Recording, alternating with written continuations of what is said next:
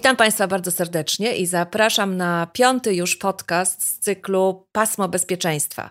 Podcast realizowany jest przez Stowarzyszenie Partnerstwa dla Bezpieczeństwa Drogowego. Jest to organizacja pozarządowa, powstała w 2006 roku. Jest afiliowana przy Międzynarodowej Organizacji Global Road Safety Partnership w Genewie. Od 15 lat y, działa na rzecz y, bezpieczeństwa drogowego w Polsce i co ważne, partnerstwo skupia wszystkie trzy filary społeczeństwa obywatelskiego, czyli instytucje państwowe, biznes i organizacje pozarządowe.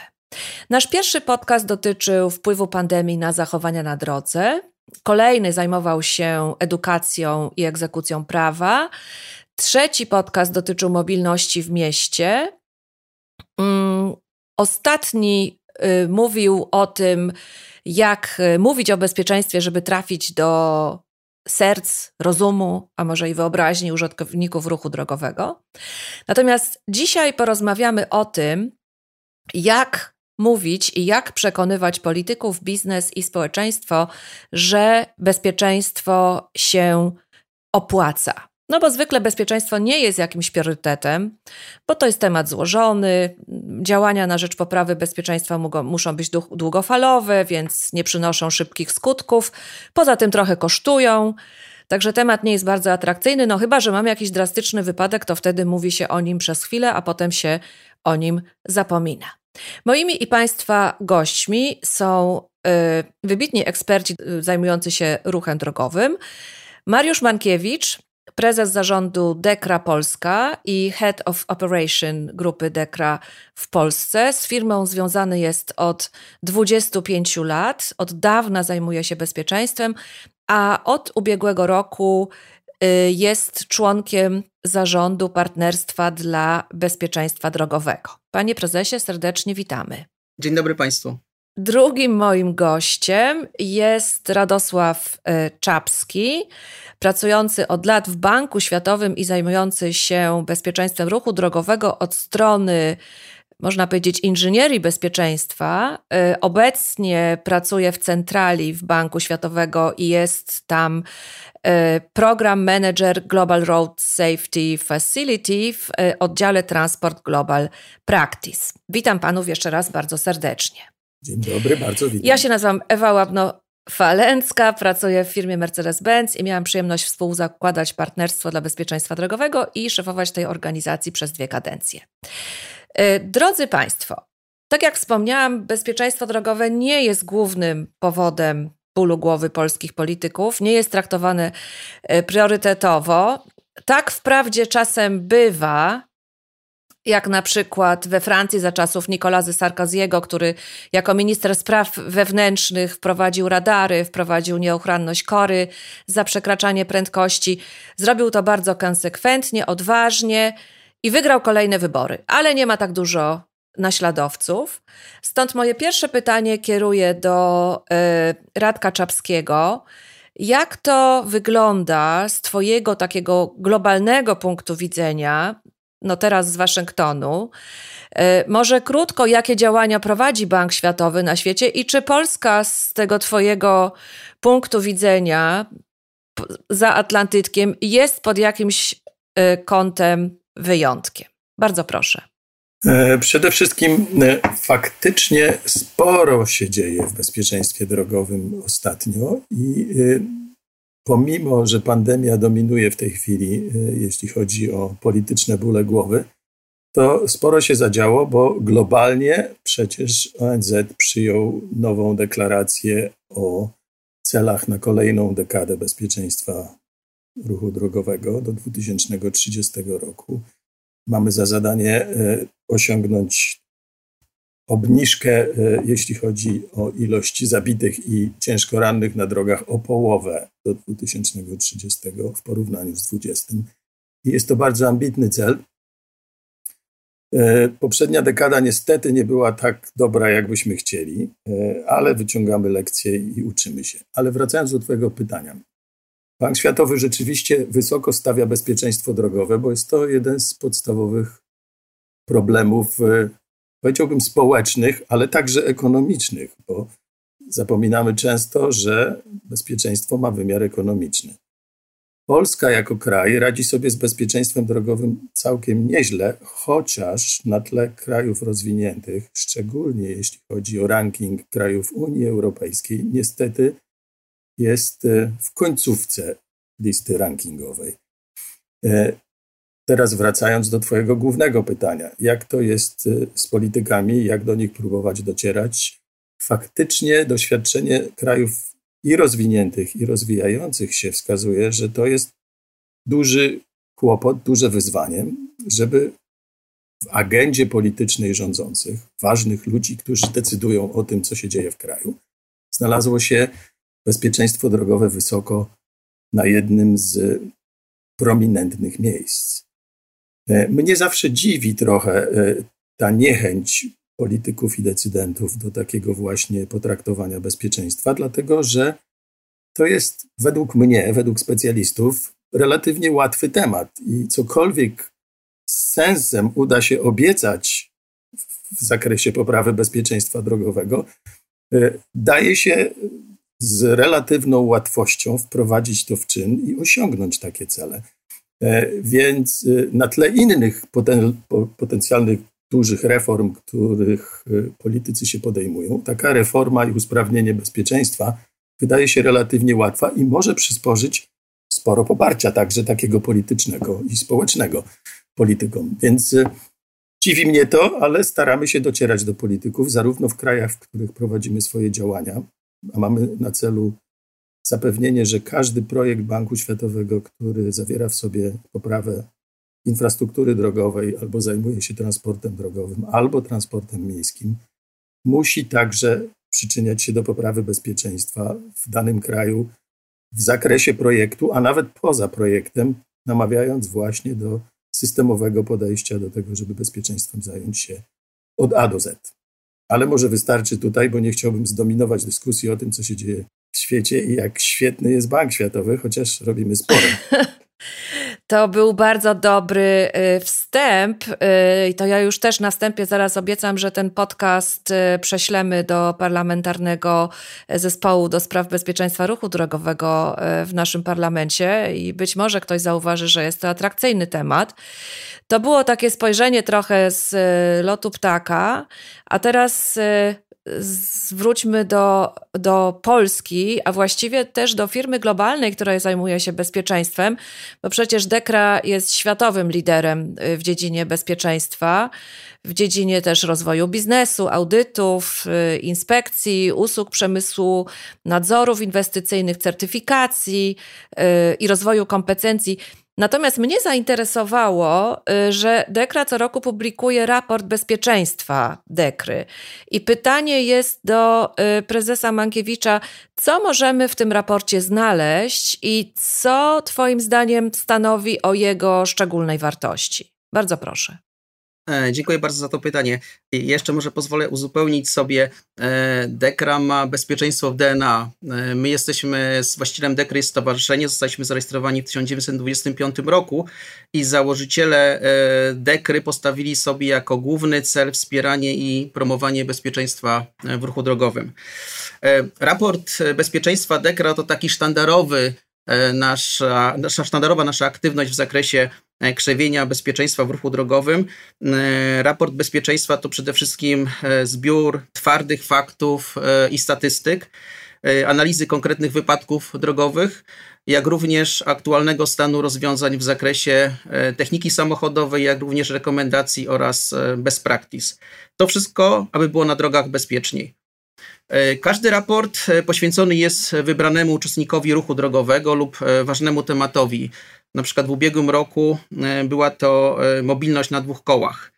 E, w każdym z raportów staramy się też przedstawić sytuację w Polsce, zapraszając do wypowiedzi uznanych ekspertów w zakresie bezpieczeństwa ruchu drogowego.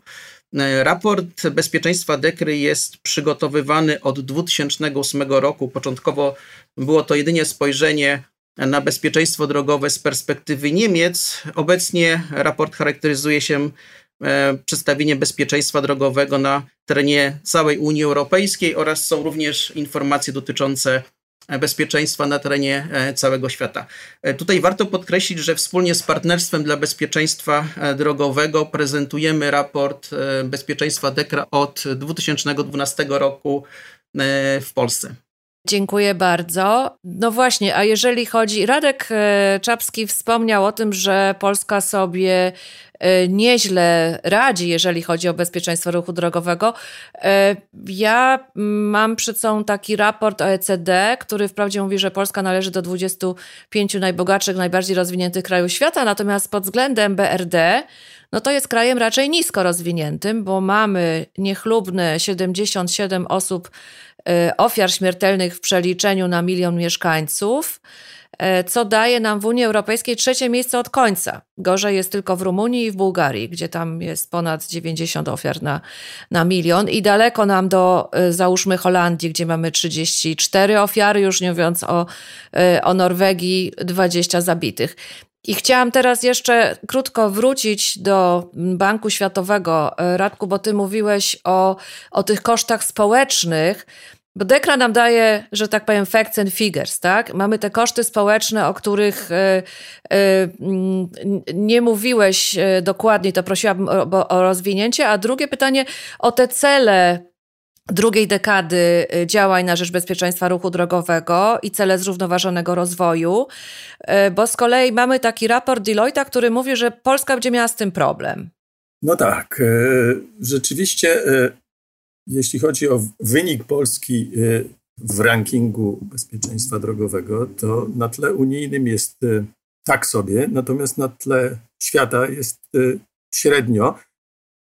Głównie dlatego, że tak zwana rozwijająca się część świata, a Polska w sensie formalnym jest już w grupie krajów rozwiniętych, ta rozwijająca się część świata ma olbrzymie trudności z bezpieczeństwem drogowym. Jest y, daleko mniej zaawansowana y, w załatwianiu spraw związanych z bezpieczeństwem, poczynając od tego, że, że ma problemy z infrastrukturą poprzez y, inspekcje samochodowe, poprzez system mm, szkolenia i nadawania uprawnień kierowcom, egzekwowania E, egzekwowania uprawnień kierowców zawodowych i tak dalej, i tak dalej. Można mnożyć problemy.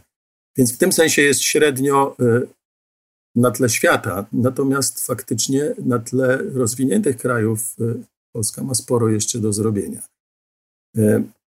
Jeśli chodzi o koszty społeczne, to co ciekawe, w Polsce tego rodzaju badania są robione dość regularnie na zlecenie Krajowej Rady Bezpieczeństwa Ruchu Drogowego. I one Która jest członkiem dostępne. partnerstwa, przepraszam, że tutaj od razu dodam. Tak.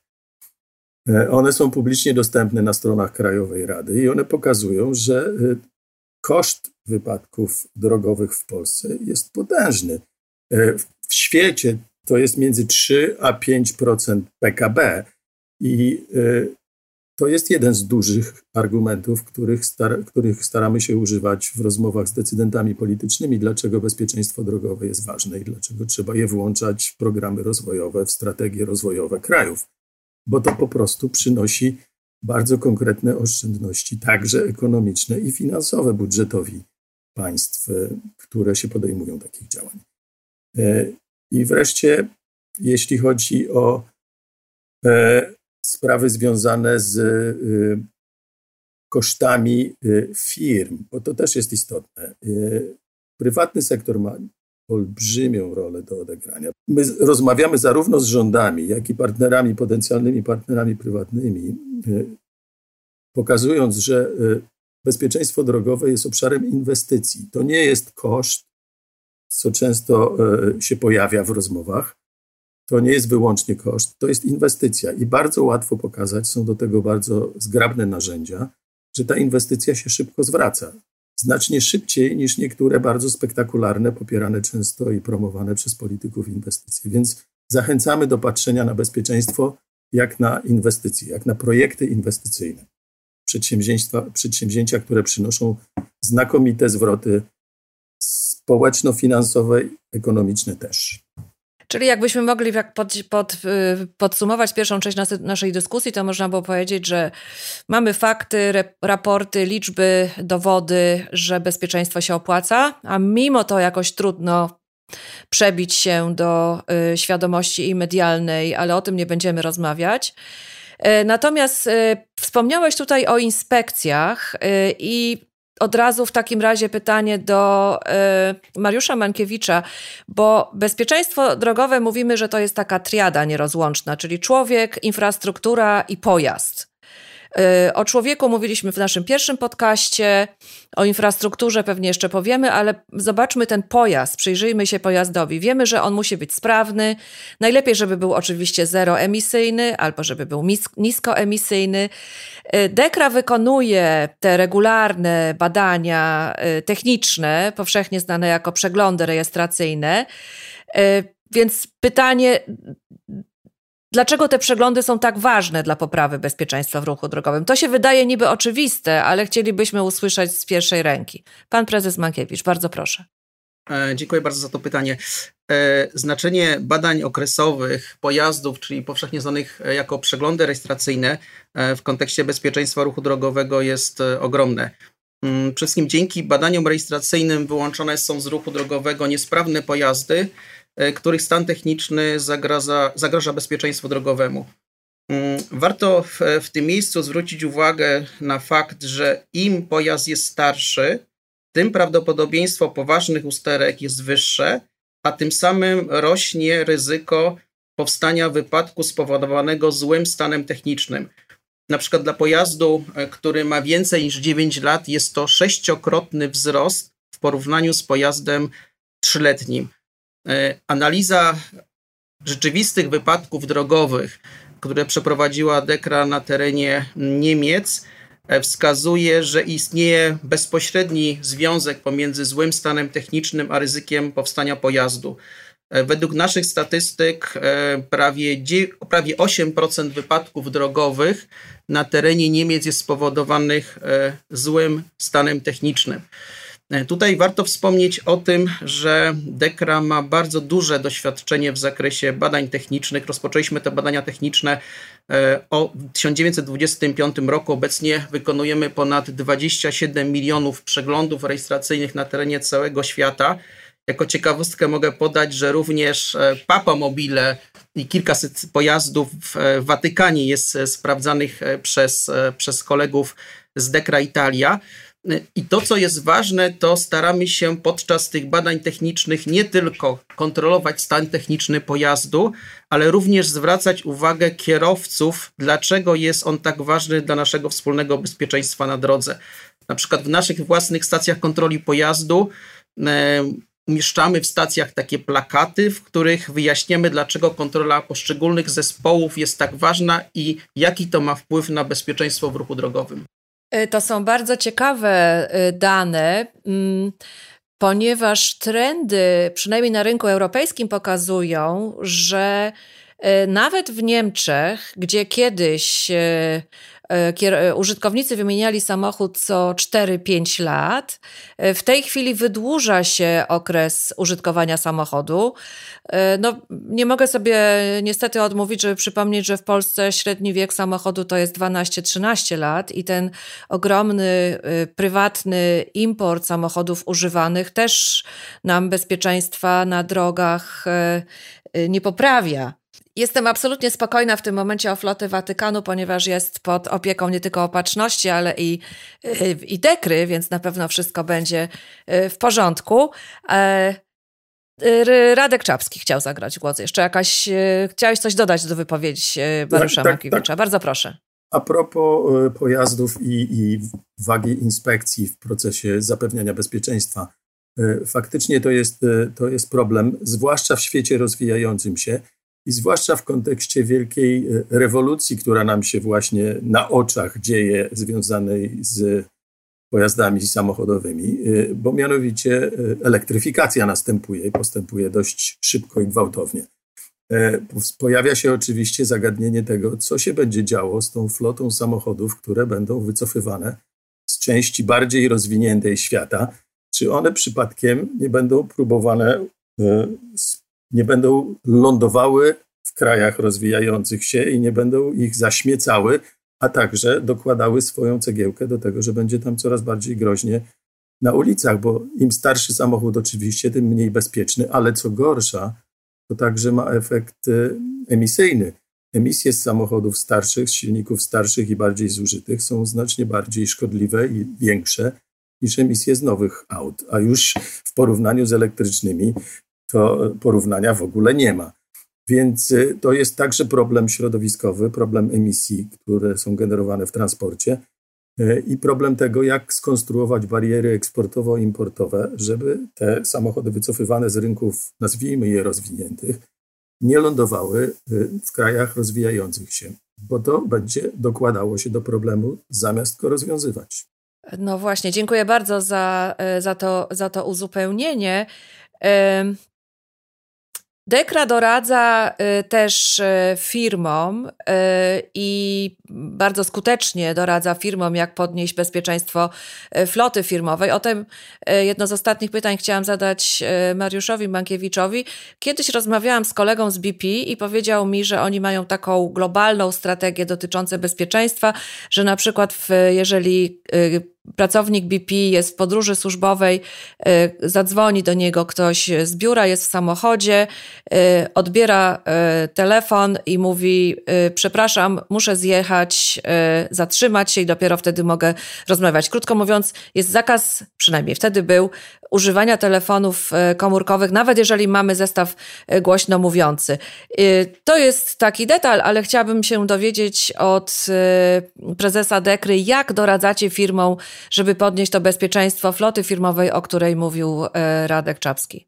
E, bezpieczeństwo samochodów e, floto, firmowych, flotowych jest, wpływa bardzo istotnie na całość, na całokształt bezpieczeństwa w ruchu drogowym. Warto wspomnieć, że ponad 70% samochodów nowych sprzedawanych w Polsce trafia do przedsiębiorców. W związku z tym jest to istotna grupa, która, e, użytkowników, która trafia na e, polskie drogi. Faktycznie na początku dynamicznego rozwoju flot samochodowych w przedsiębiorstwach nie wszyscy przykładali właściwą wagę do kwestii bezpieczeństwa w ruchu drogowym. Dość często przedstawiciele handlowi, którzy korzystali z flot samochodowych, byli oceniani wyłącznie pod kątem realizacji celów sprzedażowych, a nie, a nie w kontekście ilości mandatów, które przychodziły do, do firmy. Jeżeli chodzi o działania związane z poprawą bezpieczeństwa drogowego we flotach, w ostatnim czasie się w tym zakresie bardzo dużo dzieje. Oczywiście my wspieramy swoim doświadczeniem, swoimi statystykami, swoim know-how firmy i również stowarzyszenia e, kierowników flot samochodowych czy samych flot w zakresie takich tak zwanych dobrych praktyk. E, tutaj mówimy właśnie nie tylko o e, kwestii nieużywania e, telefonów komórkowych pomimo posiadania w pojeździe zestawów głośno mówiących, ale już od samego początku zamówienia pojazdu, czyli zwracanie uwagi na to, żeby ten pojazd miał jak najwięcej elementów, które wpływają na bezpieczeństwo, czyn, czy podnoszą bezpieczeństwo czynne oraz bezpieczeństwo bierne pojazdu, umieszczanie kart ratowniczych e, w pojazdach, e, regularną, regularne szkolenia oraz informacje przekazywane w zakresie poprawy bezpieczeństwa w ruchu drogowym, czy wreszcie tak modną ostatnio grywalizację, e, która zachęca kierowców do tego, żeby jeździć jeszcze bezpiecznie. Te wszystkie dobre praktyki staramy się E, zaproponować naszym klientom i zwrócić uwagę na to, że bezpieczeństwo i e, jest istotnym elementem również tak zwanego employer branding, czyli postrzegania firmy jako bezpiecznego e, miejsca pracy. To jest niezwykle istotne. Dziękuję bardzo. No cóż, pomału niestety nasz czas dobiega nieubłaganie końca. Wstępne podsumowanie Musimy myśleć globalnie, działać lokalnie. To jest trochę trywialne stwierdzenie, ale ono jest bardzo prawdziwe. To po pierwsze. E, po drugie, bezpieczeństwo to konieczność współpracy społeczeństwa, biznesu, administracji. Mamy tutaj doskonały przykład współpracy, bo Dekra jest partnerem i członkiem e, Partnerstwa dla Bezpieczeństwa Drogowego, a Bank Światowy był właściwie e, przy narodzinach tej organizacji, za co, za co w tym momencie serdecznie e, dziękujemy. Ja chciałam poprosić panów na koniec Radka Czapskiego o takie przesłanie z centrali Waszyngtonu dla naszych słuchaczy naszego podcastu? Z czym chciałbyś nas zostawić dzisiaj? E, właściwie to z rodzajem apelu i, i, zachęty do tego, żeby każdy spróbował dołożyć swoją cegiełkę do tego, żeby było bezpieczniej na drogach w Polsce, ale także na całym świecie, bo każdy ma tutaj coś do zaoferowania, zarówno na poziomie takim bardzo osobistym, jak i na poziomie w pracy zawodowej. A, a patrząc tak trochę bardziej e, globalnie, sektorowo, no to tak jak powiedziałaś, jest rola dla sektora publicznego, który powinien wziąć sobie do serca potrzebę bezpieczeństwa obywateli i y, postawić ją wysoko na liście swoich priorytetów, e, żeby stała się jednym z istotnych y, politycznie e, e, celów y, do, do osiągnięcia przez rządzących. Zachęcali wszystkie instytucje sobie podległe do tego, żeby też odgrywały, czy brały pod uwagę kryteria bezpieczeństwa, choćby na przykład przy zakupie floty samochodowej na potrzeby służbowe, ale także kiedy się realizuje olbrzymie inwestycje drogowe, żeby to były inwestycje w bezpieczne drogi, bo drogi mogą być wybaczające. To też już nie jest technologia kosmiczna, jest mnóstwo sprawdzonych rozwiązań. Potem cały sektor pozarządowy, w tym oczywiście partnerstwo, ale także globalne instytucje pozarządowe, mnóstwo partnerów angażuje się, dokłada swoje środki finansowe y, do y, działań na rzecz bezpieczeństwa. No i cały sektor prywatny. Jest y, wiele działań, które należałoby podejmować i które sektor prywatny podejmuje, szczególnie istotni gracze, którzy posiadają duże floty, ale w ogóle każdy duży pracodawca faktycznie powinien stawiać sobie na, za cel zapewnić bezpieczeństwo swojej załodze. No to bardzo dziękujemy za ten apel e, z Banku Światowego w Waszyngtonie. E, Mariusz Mankiewicz, też poproszę o przesłanie.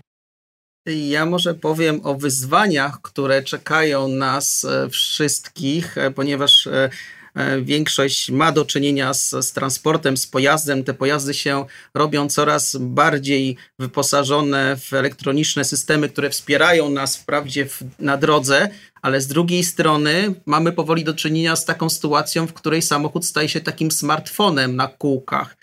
I, i tutaj przed, e, i przed Dekrą, i, i, i przed innymi organizacjami jest duże wyzwanie w kontekście kontroli tych elektronicznych systemów, jak również, jeżeli te samochody poruszają się w ruchu drogowym, e, warto wspomnieć o zagrożeniach związanych e, z cyberatakami, czyli przejęciem na przykład kontroli pojazdu przez niepowołowaną osobę.